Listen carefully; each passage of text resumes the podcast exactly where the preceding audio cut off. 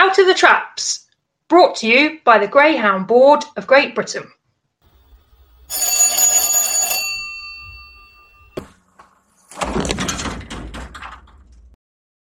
Well, hello, and a very warm welcome to episode number five of Out of the Traps, brought to you by the Greyhound Board of Great Britain. I'm Dave Clark once again. I'm pleased to say I'm joined by senior stipendiary steward at the GBGB, Paul Inningworth. How are you, Paul?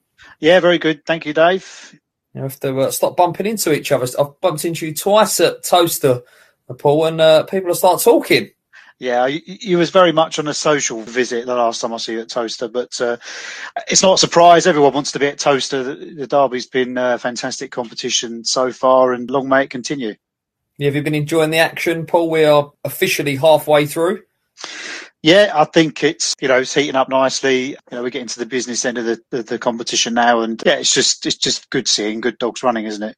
Absolutely, and uh, thank you to everyone for their uh, very kind feedback on our last episode. We had the Towcester promoter Kevin Boothby on. It was great to hear from Kevin. He obviously revealed his uh, big plans for Derby final night on Saturday, the 10th of July, which is of course officially the biggest night of the year in greyhound racing. So get yourself along there. Do remember you can book tickets now at towcester-racecourse.co.uk uh, dash racecourse.co.uk slash bookings. Um, and of course, Kevin has, has since announced that um, contracts have been exchanged and he plans to reopen and race again at both Oxford and Mildenhall before the end of the year, which is uh, absolutely fantastic news. He did promise us he'll come back on as well, so we will have him back on at some stage. Um, but quickly before we get into um, questions and our special guest this episode, Paul, that's fantastic news, isn't it? Yeah, it's um, it's always good to hear of uh, you know things opening and, and, new ventures. Although the race courses have previously are previously known to us, yeah, you know gr- the appearance of growth is always good for any for any business and industry. Absolutely right. We'll uh, we'll say hello to our special guest uh, this episode before we uh, get on to some questions. Uh, we are slowly working our way through everyone. It's a who's who of the GBGB, and uh, today we've got another special guest. It's Tracy Moore who is uh, the acting registrar. How are you, Tracy? I'm very well, thanks, uh, Dave. It's been a while, Tracy, hasn't it? We have met before. Um, it was quite a while ago. Uh, I know your husband, uh, Nigel, um, he's involved in dogs, was involved in dogs as an owner. Um, we both had dogs at Dean Charles's kennel, and I, I, met you a couple of Sundays out walking the dogs. you obviously uh, love your racing side of things as well. Uh, yes, yeah. I mean, unfortunately, he um, he doesn't have dogs anymore. Obviously, when he did, I'd come out and and uh, help him walk his dogs at Dean's or um, Maxine Lock, and then obviously from there we used to go watch the dogs racing at Romford. Uh, absolutely fantastic. Before we uh, talk to, to Tracy and find out about the engine room at the GBGB, uh, how I've been described it before. Uh, the registry department. I've got some questions. Uh, do, of course, remember to do get your questions into us. Pod at gbgb.org.uk. Um, episode six, incidentally, um, we will have Mark Bird on as well. So get your questions in for Mark. I'm sure there'll be plenty. I've got plenty myself. Um, but we've got three questions this week. First one up, Paul, is uh, from John Young. He says, um, I accept every dog is different. Um, have different constitutions, different recovery rates. Uh, but there are dogs currently running five, six, sometimes more times a month. Um, should a limit be explored to ensure uh, we never ask too much of our dogs? Well, the short answer, Dave, is it is being explored. We have lots of research projects that go on under the auspice of the Veterinary and Welfare Subcommittee, and they, you know, they're, they're, wide and varied. Some of the studies have been published on our website where you utilise the veterinary training centre at Nottingham University uh, with their students that, that do quite a lot of work there. So, you know, we've got studies into injury detection and summertime lameness syndrome and things like that. In answer to the question, research is always ongoing and it's when we come to something that is conclusive that can be administered and put into rules, then then that's what we'll do. We did that with the hydration study from a few years ago, which is how you know we were able to amend the rule to make sure that all greyhounds had water in the kennel at the racetrack, which was something that more than five years ago didn't happen. So you know where where the science tells us the information it, it is acted on. So that that work is ongoing. Okay, I'm going to coin a phrase um, that has been used a hell of a lot over the last uh, 18 months or so. But we are so we're basically letting the science guide us? We've got a ground commitment, and you know, part of that commitment is that welfare is at the heart of everything we do, and you know, we've got a, we've got access to a lot of very talented experts in different fields, and uh, whether that's genetics or track preparation or you know injury detection, injury prevention, disease control, all these kinds of things. And and so there's always work going on to improve. You know, it's just, just striving to improve things. And and uh, you know, we provide the trainers with a lot of information, like I said on the website, to to help with these sorts of things as well. So yeah, if the science is there to to, to support it, then then changes can be made. Okay, and will we eventually see this, all this um, research, etc. Paul, will it be put out into the, the public domain? I think when there's um, when there's something conclusive that can come of it, because some sometimes you know research can happen and it doesn't. It can be inconclusive. With racing, there are so many so many factors, you know, for, for a racing dog. You know, if all the dogs were trained by one person at one kennel, that would give you the kind of the best controlled environment for looking yeah. at things like variances in injury rates and, and whatever. But it's not, you know, every trainer does has a different regime, you know, the time they spend traveling to the track, what their diet is, and all of these things are variable. So it does make it very difficult. You don't, you know, with any scientific kind of work, you need a control sample. It's very yeah. difficult to get that control sample in a in a sort of like a living, working environment as this industry is. Okay, excellent. Good question that as well. Um, something that certainly interests me as well. So we'll look out uh, for any news on that. Peter Williams, next question up. Um, he says, terrific news that Kevin Boothby plans to reopen both Oxford and Mildenhall later this year. Uh, what is the process for him or anyone else to become a promoter at a venue, and how will the GBGB be assisting Mr. Boothby? Okay, so the process for licensing a racecourse is part of our is, is, our accredited scheme, and as such, it's publicly available to anybody that wants to to look at it. Now, if anyone is interested in looking at what the requirements are, I would point them to um, Appendix 7 of the Rules of Racing, where it lists the criteria for a new racecourse. So simply put, you would go down the list and just sort of picking out a couple of items on there. They must complete an application form, lodge their appropriate fee. They must have provisions for betting and premises license for, for the track. Uh, there's, there's, a whole list of different criteria there. Um, so you know, all, once all of that's met, that's where we get to a position of being able to issue somebody a license. In terms of my interaction, I would normally wait, you know, once an application has been received, which obviously goes to the direct regulation in the first instance, there's a check made on the application to make sure all the you know boxes are filled in and we've got all the basic information we need to, to start the process and then i would go out and do a site visit and inspect the premises and what what is there and what state it's in.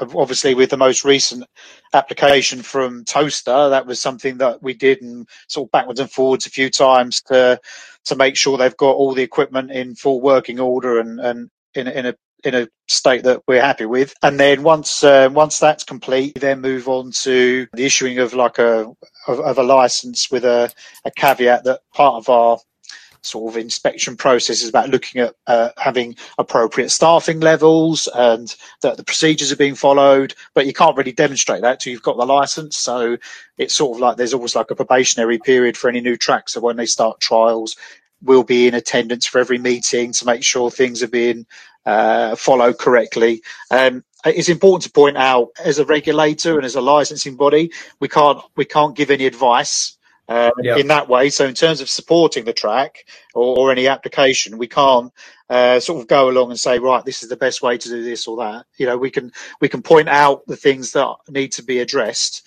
and in reality, we, we just work with the with any applicant to get them to a position whereby you know their their their facilities are, are satisfactory. I'm assuming, Paul, that because you know, Kevin has, has already done a fantastic job with both Henlow and Towcester. Any sort of, you know, fit and proper test um, that that goes in place before you can be obviously licensed as a, a promoter. He kind of ticks all them boxes already. So would his process been a bit quicker than sort of anyone who's not been involved before?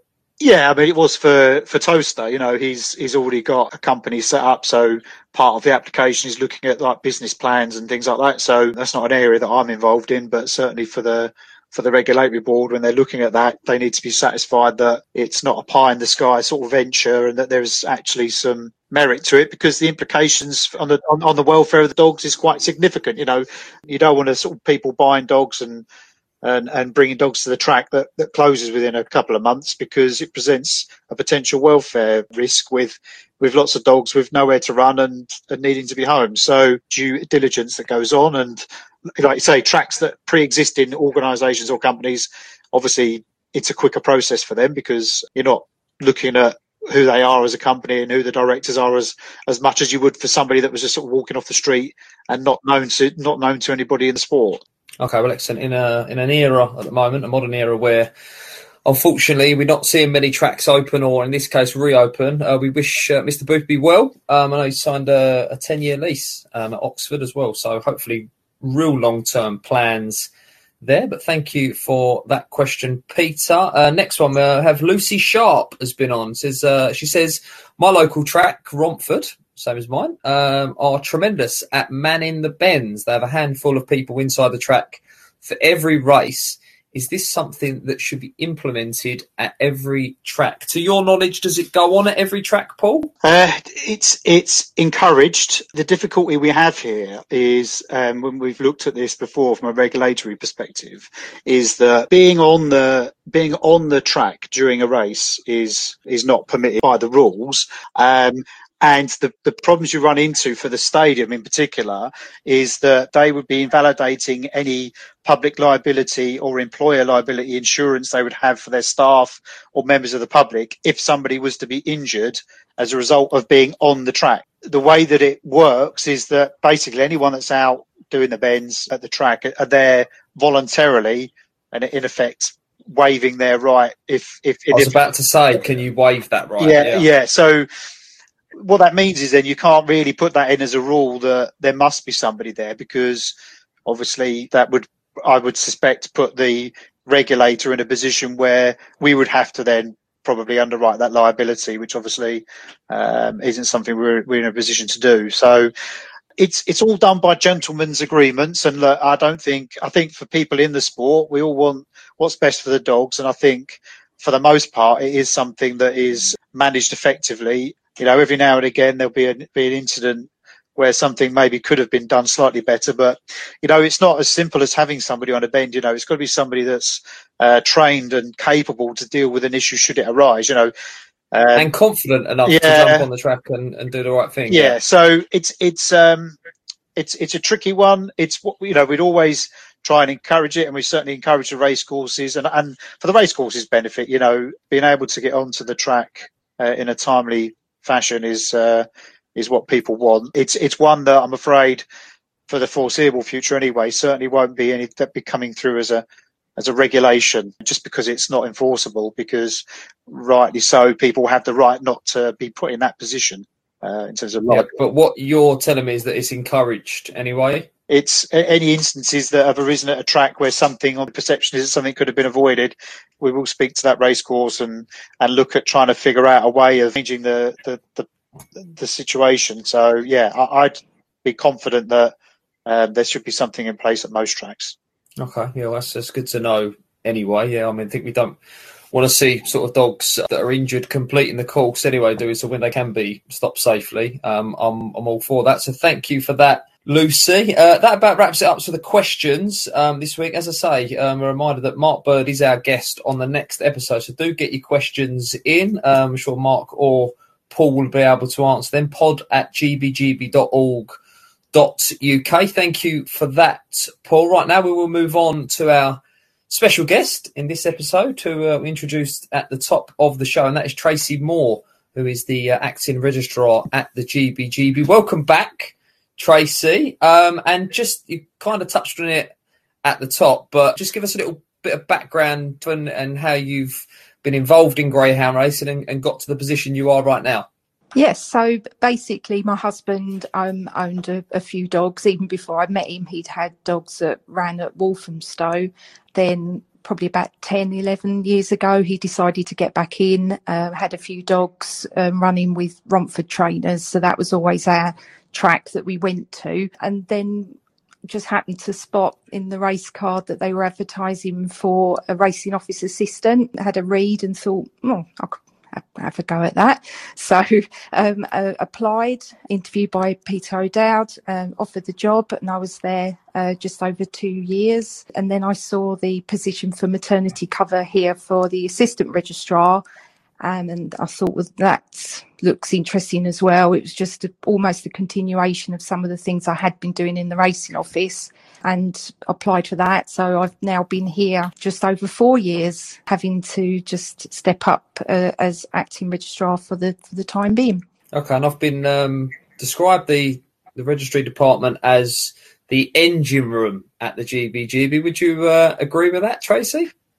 Definitely, yes. But, you know, without the things that we do here in, um, in the registry, um, you know, the dogs wouldn't be running. Uh, so obviously, we're responsible for, for getting the dogs registered so that uh, they can get on the track and, and start to trial. So you you guys are, I'm sure, handling a, a, lot of paperwork. What are your what would be the main functions then of, of your department at the GBGB, Tracy? Yes, so obviously the, the main functions are, are, for us are the, the registrations, the transfer of ownership. Uh, we also do the licensing, so that's kennel hands up to trainers and also the, the local officials. And we, we do trap draws pretty much on a daily basis as well for any competitions from minors up to category ones. We also uh, deal with the British bred litters uh, for when they need earmarking, so we do that as well. Okay, well, hopefully you're busy on that front because we would like to see uh, British breeding thriving. Yes, yeah, definitely. There's always stuff coming in that needs earmarking. So as I'm sending it out, I'm, I'm getting paperwork back from the earmarking stewards where they've um, earmarked them. So yeah, no, it um, seems to be going well on that front. Okay, fantastic. Well, um, you've, you've, touched on sort of your your main or the department's main functions. Could you maybe describe us what a, a typical day um, would look like for you, Tracy? I know sort of open racing, even outside of the Derby, is very, very busy at the moment. So you must be doing trap draws all, almost on a daily basis. So yeah, every day there, there's stuff coming in, um, but a general day would be uh, coming in the morning, picking up emails because obviously you've got tracks where they're open weekends and evenings, so they might be sending emails over uh, while we're not in the office. So we're we're picking up emails and messages. Uh, the postal turn up, which is always mainly for our department because it's all the registrations, transfers, and licenses all, all have to come in by um, post, unfortunately.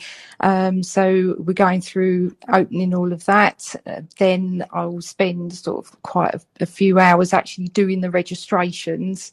Um, depending obviously on, on volume um, and the, the transfers, um, trap draws and, and licenses. So it's pretty much the same thing every day. Um, but no two days are the same, if, if, that makes sense. Sometimes you, you might have um, a lot of registrations, sometimes not so many, but then you might have other uh, things that um, crop up that I ha- that you have to deal with.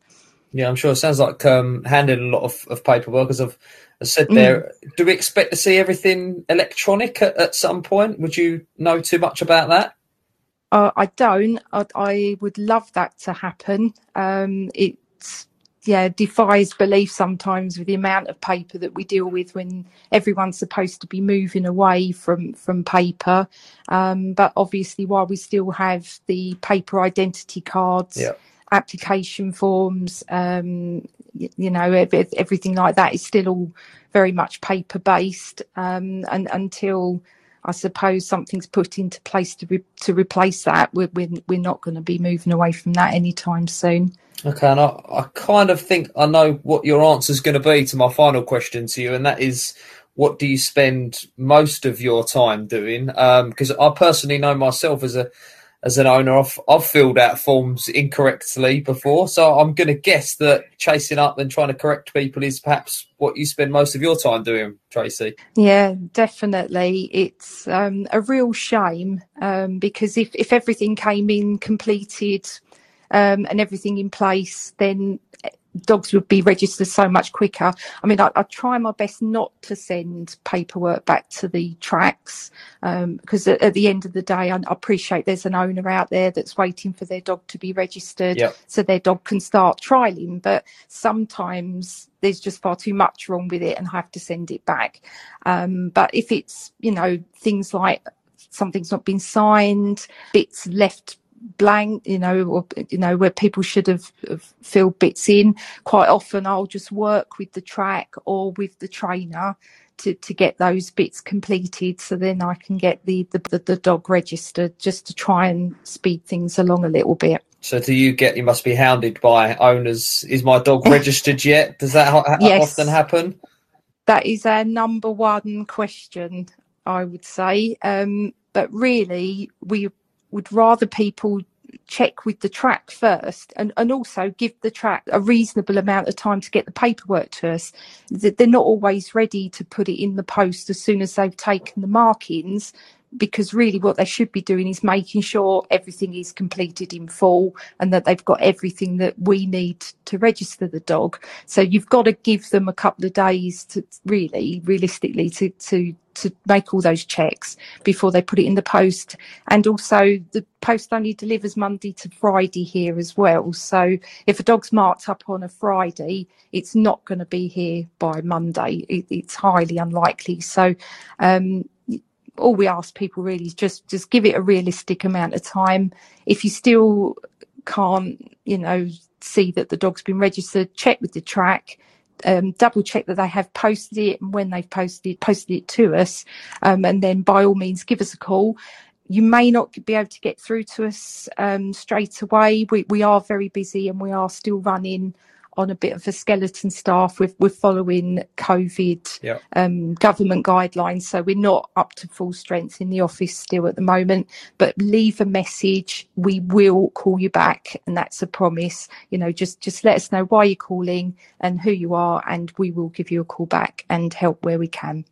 Okay, well, I won't keep you any much longer than uh, in that case, Tracy, because I'm sure you know your phone's probably ringing. You've probably got paperwork to get through. Uh, I'm sure you're very very busy. Um, just finally, um, I suppose, what would be your message then to people if they're what would you call a, a, reasonable time for their for their dog to be registered? You know, I'm sure people are being patient. As you say, people want to see um, their pride and joy on the track, trialing and, and racing.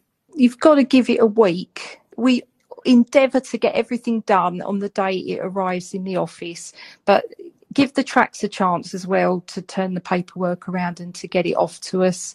Um, but say a week from when it's marked up, you should expect to see it on the system at the track and able to trial. Excellent. Well, thank you for your time and a little bit of insight into your role at the GBGB, Tracy. Thank you. Thanks for having me on. Not a problem. You're welcome anytime. Um, as we say, as we work our way through the the who's who, the personnel at the GBGB, and, and, finding out you know who they are and, and what they do. That's Tracy Moore, who is the uh, acting registrar at the moment at the GBGB. Um, I thank Tracy and Paul for their time and expertise. Do remember, of course, episode uh, number six of Out of the Traps will feature the uh, GBGB Managing Director, Mark Bird. Do get your questions in pod at gbgb.org.uk. And do, of course, remember that we are available on all main podcast providing platforms Spotify, Google, Amazon, Apple, etc. And also, you can find us on the publications page on the GBGB website, which is, of course, where you find the calendar. Until then, enjoy your racing, stay safe, and thanks for listening. Out of the Traps, brought to you by the Greyhound Board of Great Britain.